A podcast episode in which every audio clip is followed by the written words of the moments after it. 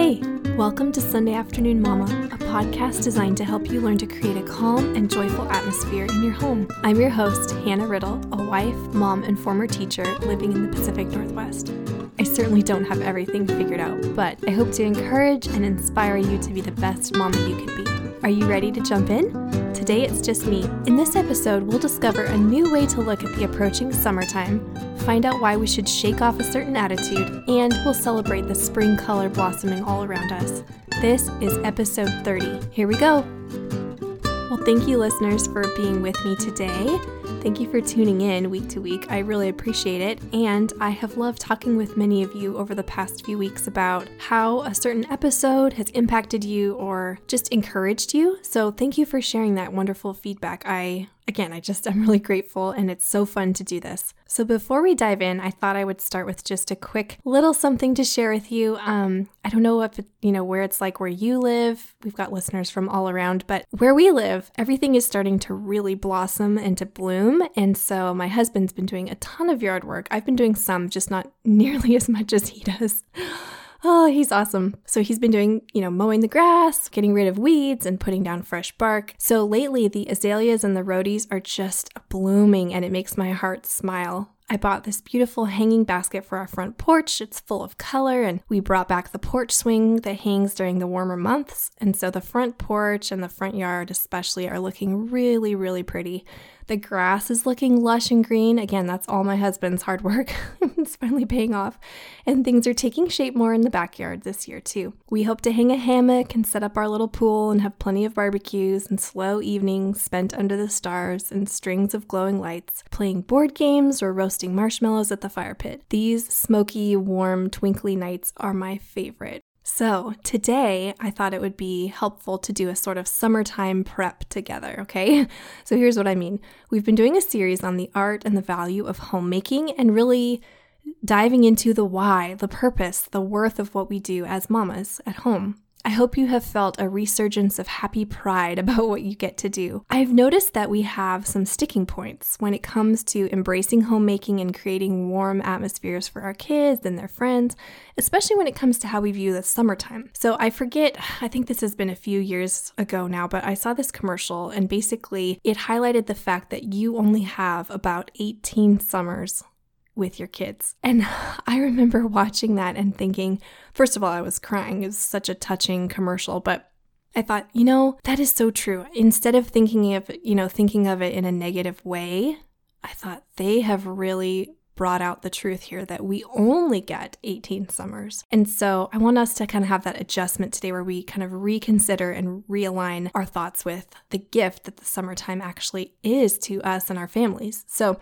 I think the language and the tone and the attitude that we all have around, quote, being with our kids all day is really important. You know, I mean, they are our kids after all. I know I've fallen into this trap too. Believe me, it's so easy to just talk negatively about the summer as if we're approaching an apocalyptic doomsday instead of looking forward to lazy, longer days with our children. So, what contributes to this attitude?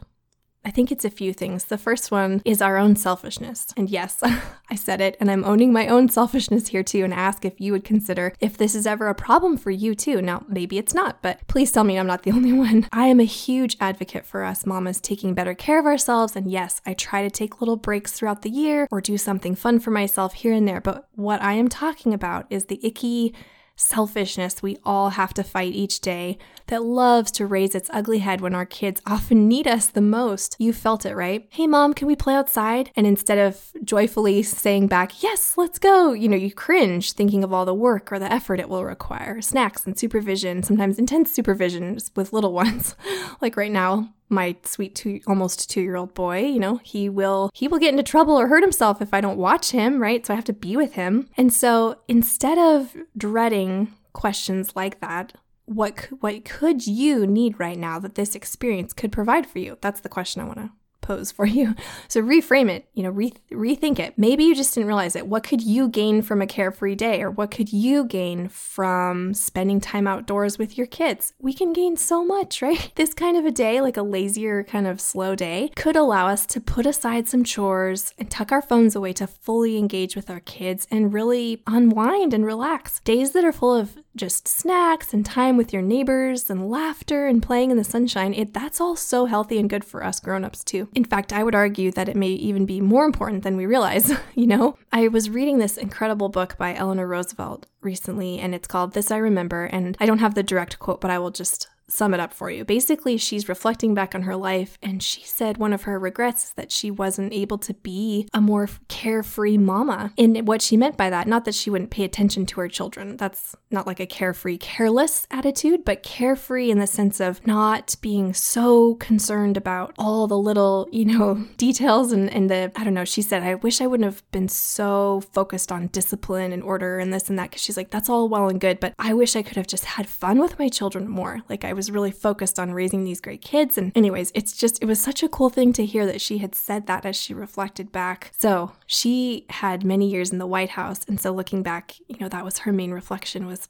oh, as a mom, I wish I would have relaxed and been able to put aside some things and really focus on my kids and have fun with them. So, for me, when I think about those things that our kids typically ask us to do that we don't always necessarily want to do in the summertime, are like, you know, let's go to the park again. let's go swing at this, you know, swing on the swings. And what's good about that though is once I do that, I experience the childlike fun, right? I can giggle and laugh and it's like just like relax. And then also for for kids, I feel like a big fun thing we can do in the summer is play in the pool, like any version of that, right? A, any kind of water, like a splash pad, or if there's a lake nearby that's that you like to go to. You know, when I take my kids there to any place like that, it brings back all the best like childhood memories for me and it allows me to relax and have fun with my kids. They get to see this whole other side of your personality, right? So I think it's really healthy for them to see that you're not just telling them what to do or, you know, giving out chores or like cleaning up things at the house or did you do your homework yet or all that. We can just kind of put that aside and get to just have fun, right? And this doesn't, I mean, I don't know, oddly, this doesn't come super easy to me. I think sometimes we worry that we're going to lose control or that things won't get done, or I don't know what the fears are, what the concerns are, but they're there sometimes in the back of my mind. And once I let go and just like, no, this is summertime, relax, there's no homework, there's no this, there's no that, just read a book, yes, you know, have fun, keep practicing your reading, but don't be rigid about it. You know what I'm saying? That's what I'm trying to say. so, what else contributes to the problem of the summer? You know, how viewing it as this big, sad negative thing is I think the culture around us and the media. There's a lot of portrayal, even on social media, of like frazzled moms looking like they can't wait for the next chance to escape, right? Overwhelmed by their kids, overindulging perhaps in substances or and acting like this motherhood thing is just way too much. Now, let me insert lovingly here that I am in no way saying that motherhood is just such a breeze and everybody should be singing like Mary Poppins all day, every day. No. Obviously not. Oh my goodness.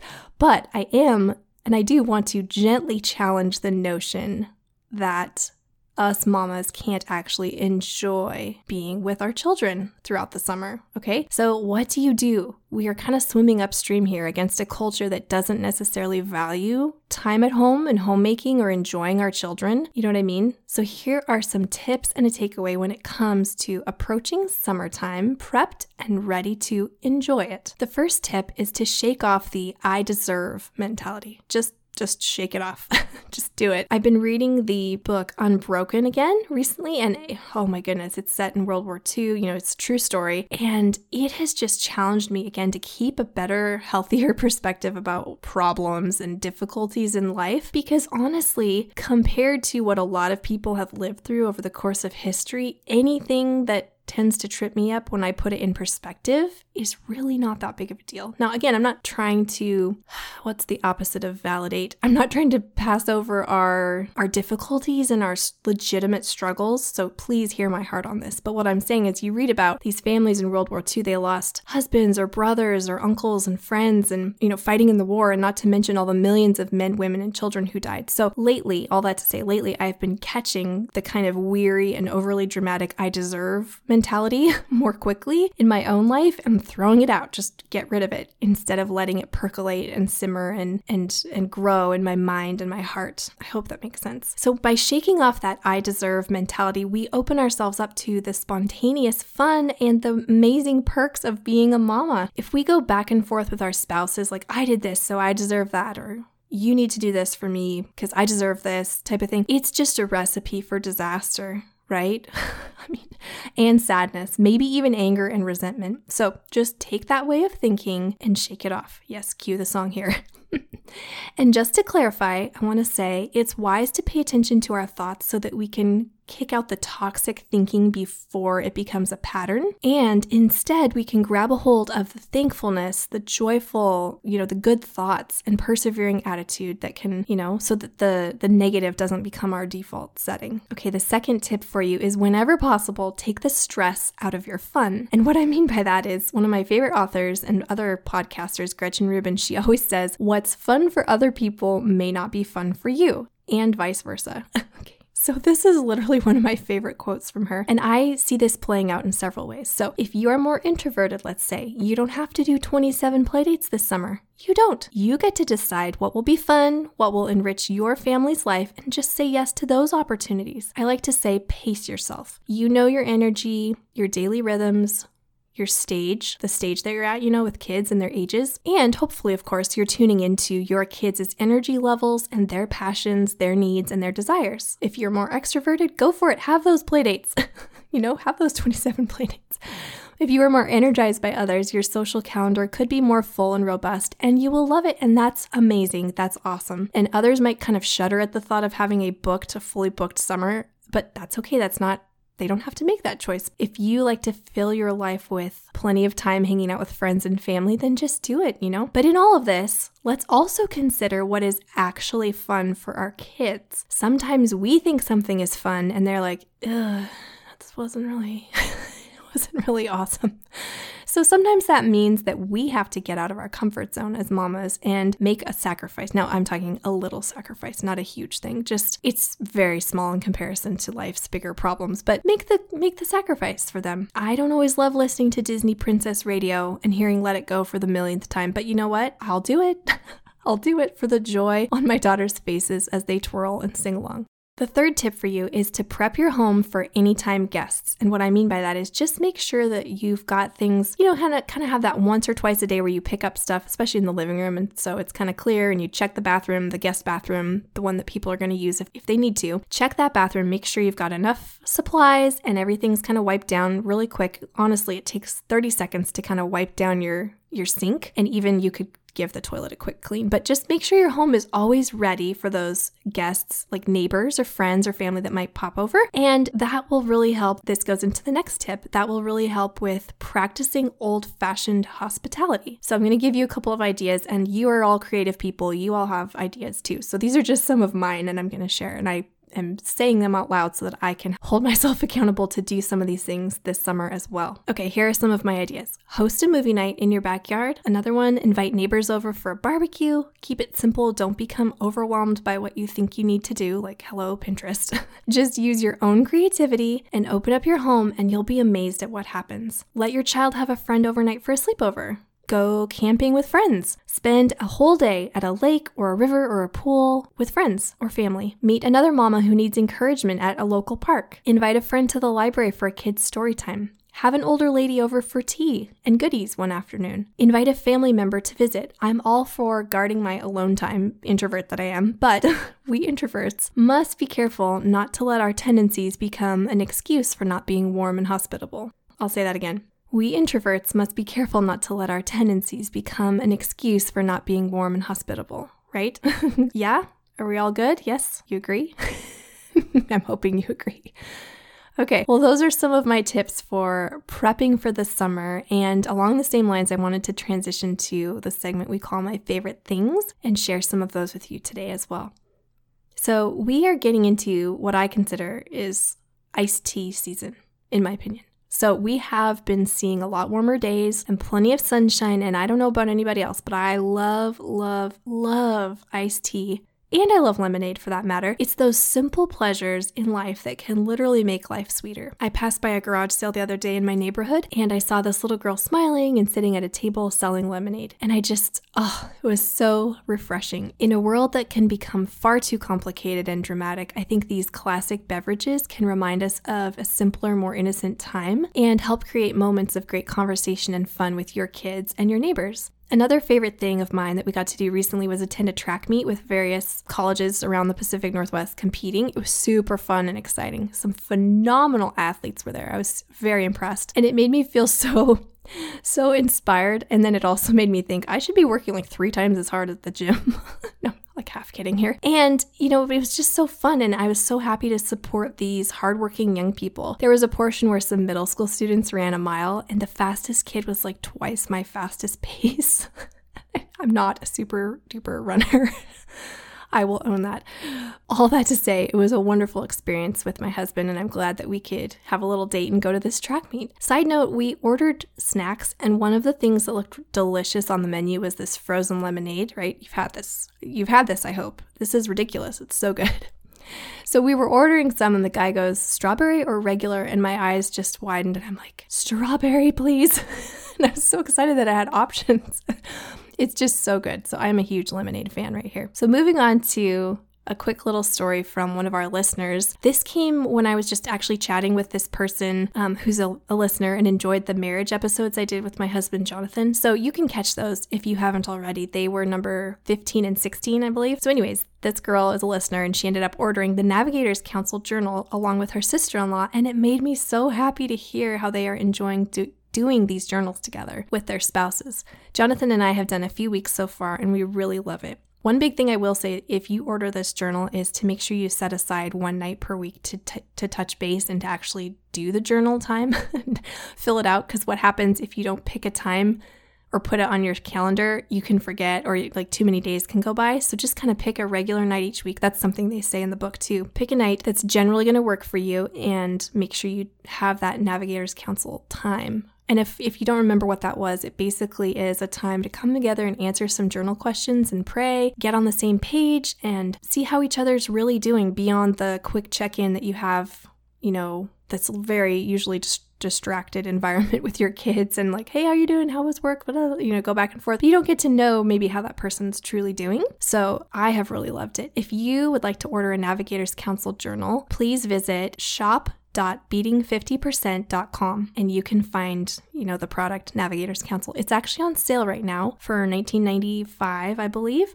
And a huge shout out to Audrey and Jeremy Roloff for creating such a fantastic resource for couples. So I will link this journal in the show notes as well so you can just tap right on it and go to the page where you can order one for yourself. All right, we've got one more segment for you and then I will wrap this up. So our kids can be really funny, super funny, and the most random things can happen at home and we call them them Bunglebee moments around here. So if you have a Bunglebee moment to share, please go to SundayAfternoonMama.com and click on Share a Bunglebee Moment. It'll direct you to a super easy page to send me your story, and I can't wait to hear. So, my recent Bunglebee moment comes from my five year old. I was tidying up some things in the girls' room when they were at school and doing some kind of daily cleaning. And I stumbled on this note that my seven year old had written, which said, and I'm going to protect the names of the innocent here, right? so, I'll try to describe it without names. Um, this note said, my five year old, quote, wants to marry, uh, let's call him Sam. So, so and so wants to marry Sam. And I'm thinking, hmm, who is this kid? Like, I need to know who this is. But anyway, she ended up describing later that she just thinks he's really nice and funny. So it was just really cute to see the note and hear her explain more. And then my seven year old was like, she likes two other boys too. and I'm like, oh man, it can't start this young. I'm not ready for it. But my five year old insists they're all just friends and they're nice and they're funny. And she keeps sticking to the nice and funny line. So that's fine. That's fine with me. It's really sweet to see the innocence and the friendships that she's made in kindergarten this year. I have loved volunteering in her class a little bit too. It's been super fun. All right, so one last announcement for you. We are doing another giveaway. I have two $25 Amazon gift cards for two lucky winners, and you can use them however you like some new music, maybe a great book, a new shirt, some yummy smelling candles, some home decor, bath bombs, anything. You get to decide. So I will post the instructions on what you need to do to be entered for this giveaway on social media. So be checking my Instagram and Facebook and that's at sundayafternoonmama.com if you don't already follow me. And I will let you know what you have to do to be entered and when the deadline is and all of that good stuff. Well, that wraps up this week's episode of Sunday Afternoon Mama. Be sure to tune in next week, and please, if you enjoy this podcast, tell a friend or family member so they can check it out too. Good old fashioned word of mouth is one of the best ways to spread the news. Come visit SundayAfternoonMama.com and follow me at Sunday Afternoon Mama on Instagram and Facebook. I'll be back with you again next week. In the meantime, I'm seeking joy and peace with you so that we can be better mamas together. Take a deep breath and smile. You've got this. Bye for now, sweet friends.